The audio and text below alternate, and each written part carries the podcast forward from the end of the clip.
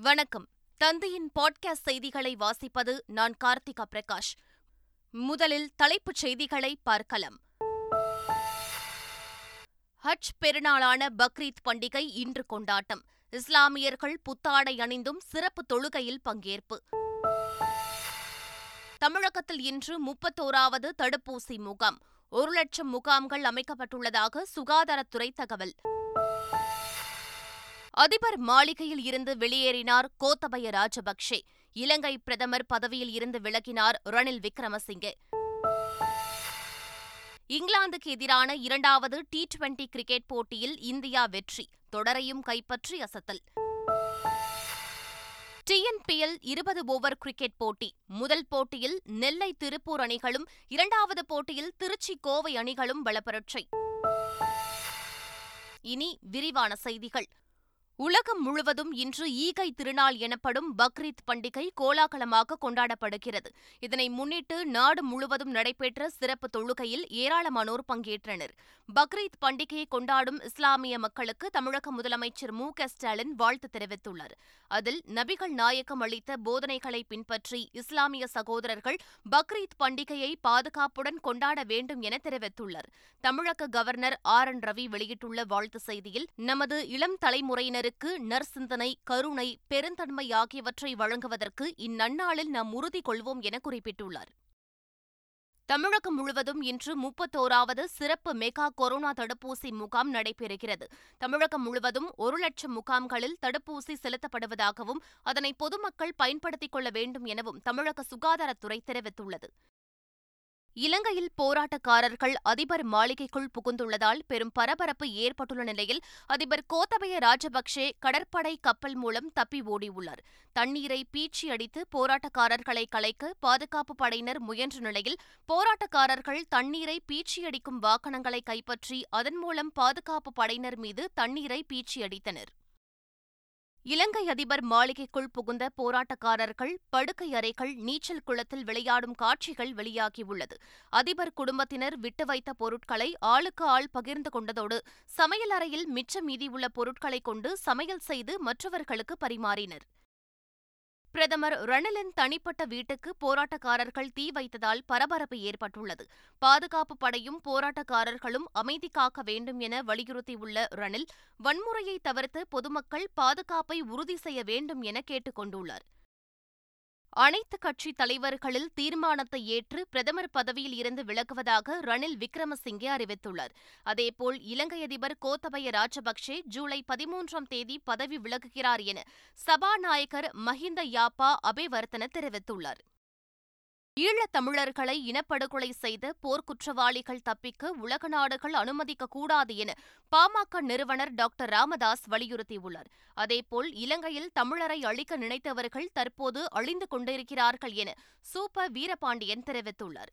நடந்து கொண்டிருக்கிற செய்திகள் வெளிவந்து கொண்டிருக்கிற செய்திகள் எல்லாம் பார்க்கிற போது நம்மை அழிக்க நினைத்தவர்கள் அழிந்து கொண்டிருக்கிறார்கள் என்பதை தாண்டி இப்படி ஒரு அழிவு எந்த நாட்டுக்கும் எந்த மக்களுக்கும் வந்துவிடக்கூடாது என்பது தான் நம்முடைய கவலையாக இருக்கிறது. கம்பராமாயணத்தில் அனுமான் இலங்கைக்கு தீ வைத்ததாக நாம் புராணத்தில் படித்திருக்கிறோம். அது வெறும் கதை. ஆனால் யாழ்ப்பாண நூலகத்திற்கு அவர்கள் தீ வைத்த அந்த நினைவும் எனக்கு வருகிறது.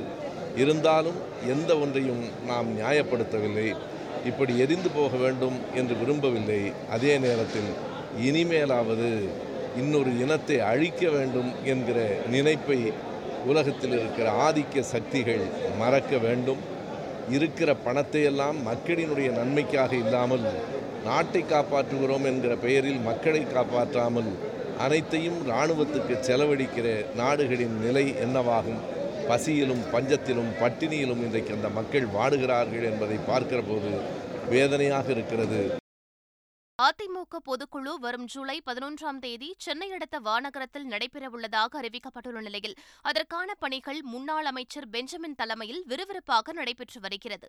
பொதுக்குழுவிற்கான ஏற்பாடுகள் தீவிரமடைந்துள்ள நிலையில் அதற்கான பணிகள் எழுபது சதவீதம் நிறைவடைந்துள்ளன. ஓ. பன்னீர்செல்வத்தின் ஆதரவு பொதுக்குழு உறுப்பினர்கள் ஒன்பது பேர் எடப்பாடி பழனிசாமி பக்கம் சாய்ந்துள்ளனர். முன்னாள் MLA S T K. Jakkaiyan தலைமையில் தேனி மாவட்ட பொருளாளர் சோலை ராஜா மகளிரணி செயலாளர் தனலட்சுமி கம்பம் முன்னாள் ஒன்றிய செயலாளர் இளையநம்பி உள்ளிட்டோர் இபிஎஸ்க்கு ஆதரவு தெரிவித்துள்ளனர். கொடநாடு கொலை கொள்ளை வழக்கு தொடர்பான ஆவணம் கண்டெடுக்கப்பட்ட சென்னை சிஐடி நகரில் உள்ள அடுக்குமாடி குடியிருப்பில் கோவை சரக டிஐஜி முத்துசாமி தலைமையிலான போலீசார் விசாரணை மேற்கொண்டனர். அதேபோல் கொடநாடு கொலை கொள்ளை விவகாரத்தில் கோவையைச் சேர்ந்த தொழிலதிபர் செந்தில்குமாரிடம் தனிப்படை போலீசார் மூன்றாவது நாளாக விசாரணை நடத்தினர். சீனா நாட்டைச் சேர்ந்த இருநூற்று அறுபத்து மூன்று பேருக்கு போலி விசா வழங்கியது தொடர்பாக கார்த்தி சிதம்பரம் வீட்டில் இருந்த முக்கிய ஆவணங்களை சிபிஐ அதிகாரிகள் கைப்பற்றியுள்ளனர். வெளிநாட்டில் இருந்த கார்த்தி சிதம்பரத்தின் மனைவி வீடு திரும்பிய நிலையில் அவரிடம் இருந்த சாவியை கொண்டு பூட்டியிருந்த அறையில் சோதனை மேற்கொண்ட சிபிஐ அதிகாரிகள் முக்கிய ஆவணங்களை அள்ளி சென்றனர். அரசியல் நெருக்கடி எழும்போதெல்லாம் சிபிஐ சோதனை நடத்துவது பாஜக அரசின் வேலை என தமிழக காங்கிரஸ் தலைவர் கே எஸ் அழகிரி புகார் தெரிவித்துள்ளார். உங்களுக்கு எப்பொழுதெல்லாம் அரசியல் ரீதியாக நெருக்கடிகள் வருகிறதோ அப்பொழுதெல்லாம் அவர்கள் இதை போன்ற செயல்பாடுகளில் இறங்குகிறார்கள். தமிழ்நாட்டில் மட்டும் இல்லை இந்தியா பூராவுமே அவங்க செய்கிறாங்க அதுதான் இவங்க வீட்டில் நடக்கிறது. அதுதான் சிவசேனாவில் நடந்தது. எல்லாமே அதுதான் காரணம். கார்த்தி சிதம்பரத்தின் மகள் தேர்வுக்காக தயார் செய்து வைத்திருந்த லேப்டாப் மற்றும் ஐபேடை சிபிஐ அதிகாரிகள் சோதனையில் பறிமுதல் செய்துவிட்டு சென்றுள்ளதாக கார்த்தி சிதம்பரத்தின் வழக்கறிஞர் தெரிவித்துள்ளார். இரண்டாயிரத்து பதினைந்தாம் ஆண்டு முதல் தனது மகள் தேர்வுக்கு தயாரான போதெல்லாம் சோதனை மேற்கொள்ளப்பட்டுள்ளதாக கார்த்தி சிதம்பரம் டுவிட்டரில் பதிவிட்டுள்ளார். காங்கிரஸ் மூத்த தலைவரும் தெலங்கானா ஆளுநர் தமிழிசையின் தந்தையுமான குமரி அனந்தன் மருத்துவமனையில் அனுமதிக்கப்பட்டுள்ளார். கழிவறையில் வழுக்கி விழுந்து நெற்றியில் காயம் அடைந்ததால் குமரி அனந்தன் மருத்துவமனையில் அனுமதிக்கப்பட்டுள்ளார். இந்நிலையில் அவர் நலமுடன் இருப்பதாகவும் விரைவில் வீடு திரும்புவார் என்றும் மருத்துவர்கள் தெரிவித்துள்ளனர்.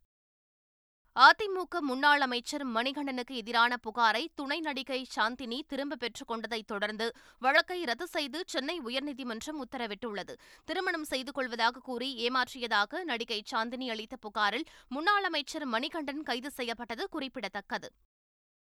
ஒரே நாடு ஒரே தேர்தல் என கூறிக்கொள்ளும் மத்திய அரசு ஒரே நாடு ஒரே வாழ்க்கை என இந்திய மக்கள் எல்லோருக்கும் ஒரே விதமான வாழ்க்கையை அமல்படுத்த தயாரா என இந்திய கம்யூனிஸ்ட் கட்சியின் மாநில செயலாளர் முத்தரசன் கேள்வி எழுப்பியுள்ளார். காரைக்குடியில் நடைபெற்ற பொதுக்கூட்டத்தில் பேசிய அவர் இதனை தெரிவித்தார்.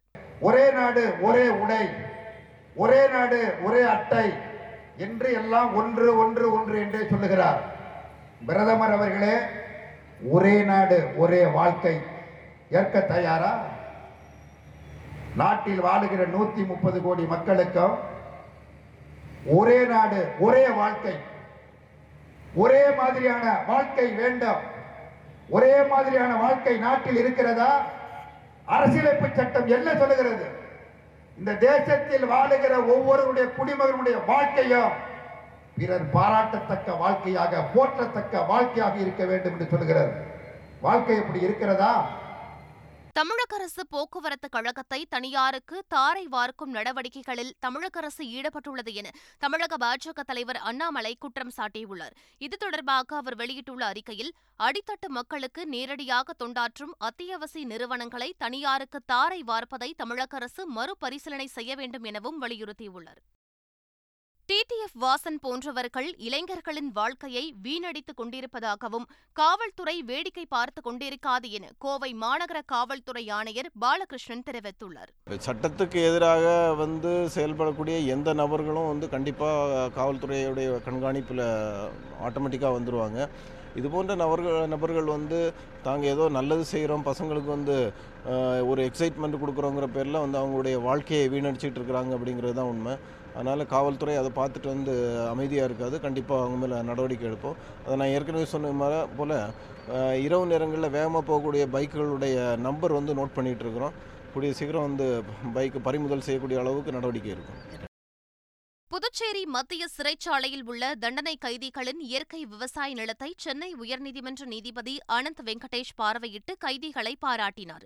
புதுச்சேரி மத்திய சிறையில் உள்ள இரண்டரை ஏக்கர் நிலத்தில் சிறைவாசிகள் உருவாக்கிய ஏலக்காய் தோட்டம் காஃபி தோட்டம் உள்ளிட்ட பண்ணையை சென்னை உயர்நீதிமன்ற நீதிபதி அனந்த் வெங்கடேஷ் பார்வையிட்டார்.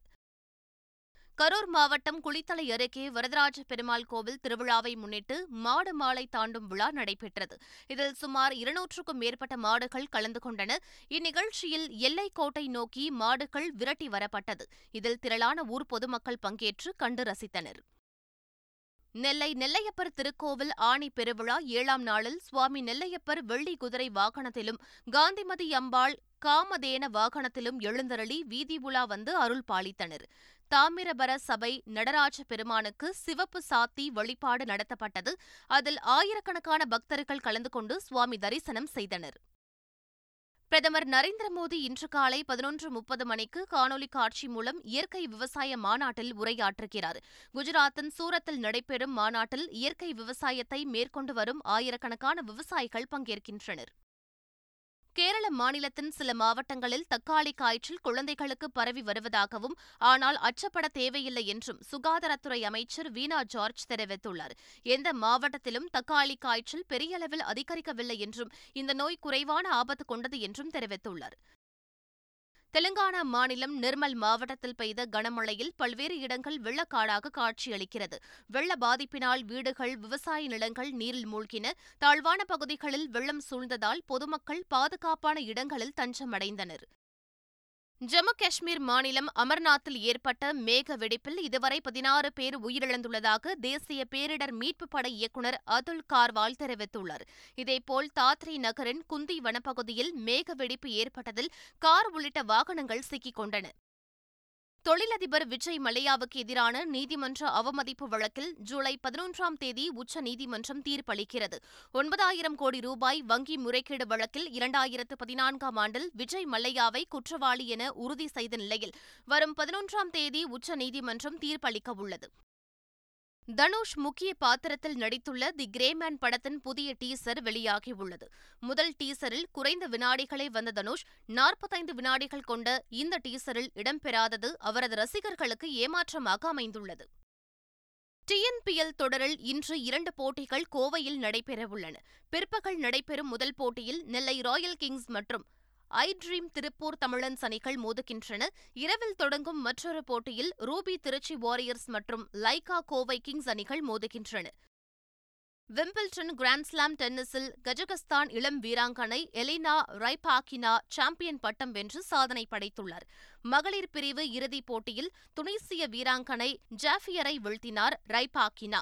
பரபரப்பாக நடைபெற்ற இறுதிப் போட்டியில் மூன்றுக்கு ஆறு ஆறுக்கு இரண்டு ஆறுக்கு இரண்டு என்ற செட் கணக்கில் எலினா ரைபாக்கினா அபார வெற்றி பெற்றார். முதல் செட்டை இழந்த போதும் அடுத்த இரண்டு செட்களை வென்று அசத்திய ரைபாக்கினா விம்பிள்டன் பட்டத்தை வென்ற முதல் கஜகஸ்தான் வீராங்கனை என வரலாற்றையும் படைத்துள்ளார்.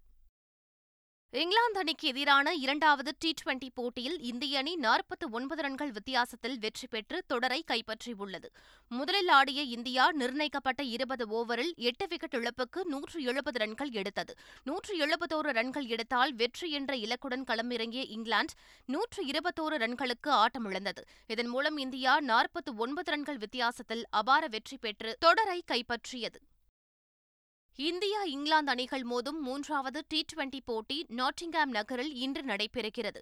முதல் இரண்டு போட்டிகளிலும் வென்று ஏற்கனவே தொடரை கைப்பற்றியுள்ள இந்தியா இந்நிலையில் இன்றைய போட்டியிலும் வென்று மூன்றுக்கு பூஜ்ஜியம் என்ற கணக்கில் தொடரை ஒயிட் வாஷ் செய்யுமா என இந்திய ரசிகர்கள் எதிர்பார்ப்பில் உள்ளனர். இந்திய நேரப்படி இன்று இரவு ஏழு மணிக்கு போட்டி நடைபெறுகிறது. மீண்டும் தலைப்புச் செய்திகள். ஹஜ் பெருநாளான பக்ரீத் பண்டிகை இன்று கொண்டாட்டம். இஸ்லாமியர்கள் புத்தாடை அணிந்தும் சிறப்பு தொழுகையில் பங்கேற்பு. தமிழகத்தில் இன்று முப்பத்தோராவது தடுப்பூசி முகாம். ஒரு லட்சம் முகாம்கள் அமைக்கப்பட்டுள்ளதாக சுகாதாரத்துறை தகவல். அதிபர் மாளிகையில் இருந்து வெளியேறினார் கோத்தபய ராஜபக்சே இலங்கை பிரதமர் பதவியில் இருந்து விலகினார் ரணில் விக்ரமசிங்கே. இங்கிலாந்துக்கு எதிரான இரண்டாவது டி டுவெண்டி கிரிக்கெட் போட்டியில் இந்தியா வெற்றி தொடரையும் கைப்பற்றி அசத்தல். டிஎன்பிஎல் இருபது ஓவர் கிரிக்கெட் போட்டி முதல் போட்டியில் நெல்லை திருப்பூர் அணிகளும் இரண்டாவது போட்டியில் திருச்சி கோவை அணிகளும் பலப்பரட்சை. இத்துடன் பாட்காஸ்ட் செய்திகள் நிறைவு பெறுகின்றன. வணக்கம்.